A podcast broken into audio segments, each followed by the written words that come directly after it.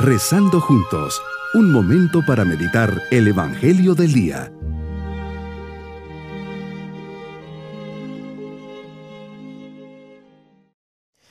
Abramos nuestro corazón al Señor que viene y nos quiere bendecir en este primer viernes de Adviento. Con la mirada puesta en su llegada, digámosle, Señor, sé que estás por venir y estoy a tu espera. Vienes para estar conmigo, y yo también deseo acompañarte, que mi esperanza se dirija hacia ti en esta Navidad y me concentre en lo que es esencial, prepararme para celebrar tu nacimiento. Aumenta mi fe, esperanza y caridad.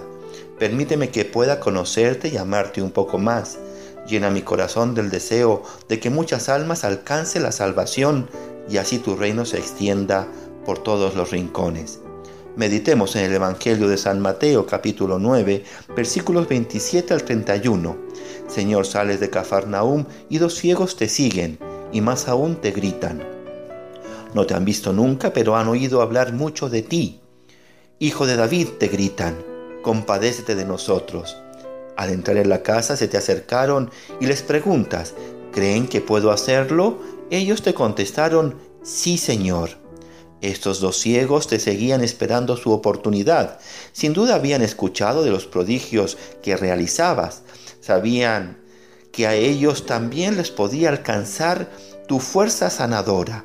Y esto les impulsó a tocar a la puerta de tu corazón y misericordia.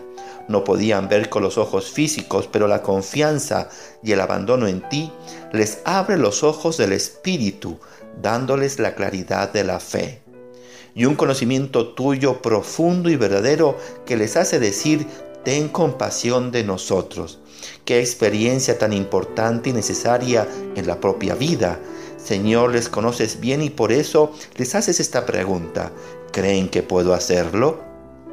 Y para demostrarles la fuerza del que cree en tu poder, dejas la acción de tu curación en la capacidad de su propia fe que les suceda conforme a su fe, y se les abrieron los ojos. Tu camino de sanación implica también su prueba. Necesitas corroborar que sí son personas de fe, confiadas, y por eso les preguntas, ¿creen que puedo curarles? ¿No habían demostrado ya su fe corriendo a ciegas y aún clamando misericordia por el camino?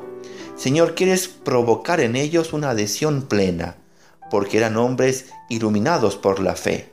Para ellos recuperar la vista física será consecuencia de esa otra visión, más necesaria y profunda, la visión de la fe.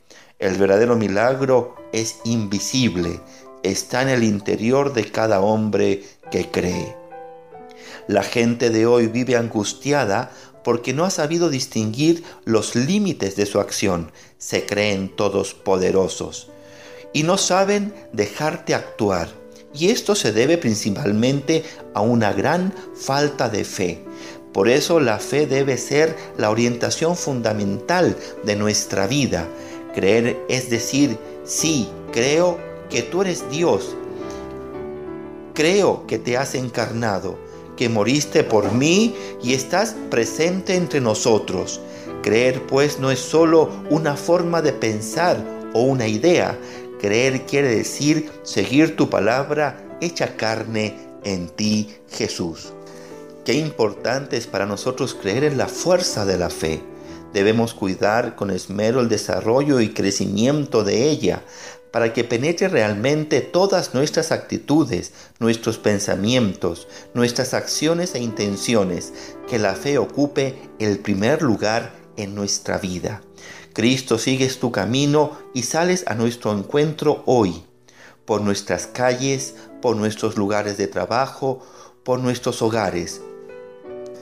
Cuántas cegueras, preocupaciones, desilusiones, enfermedades, injusticias, esfuerzos, buenos deseos nos hacen caminar en la soledad de la oscuridad.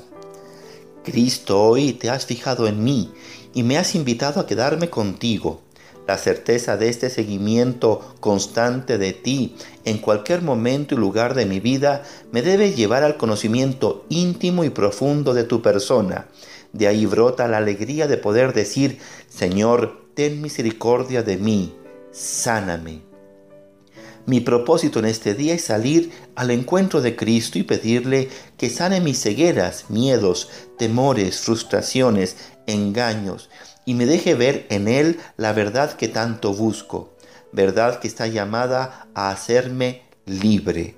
Si siento que no veo bien, iré al oftalmólogo divino para que me calibre los lentes de mi fe.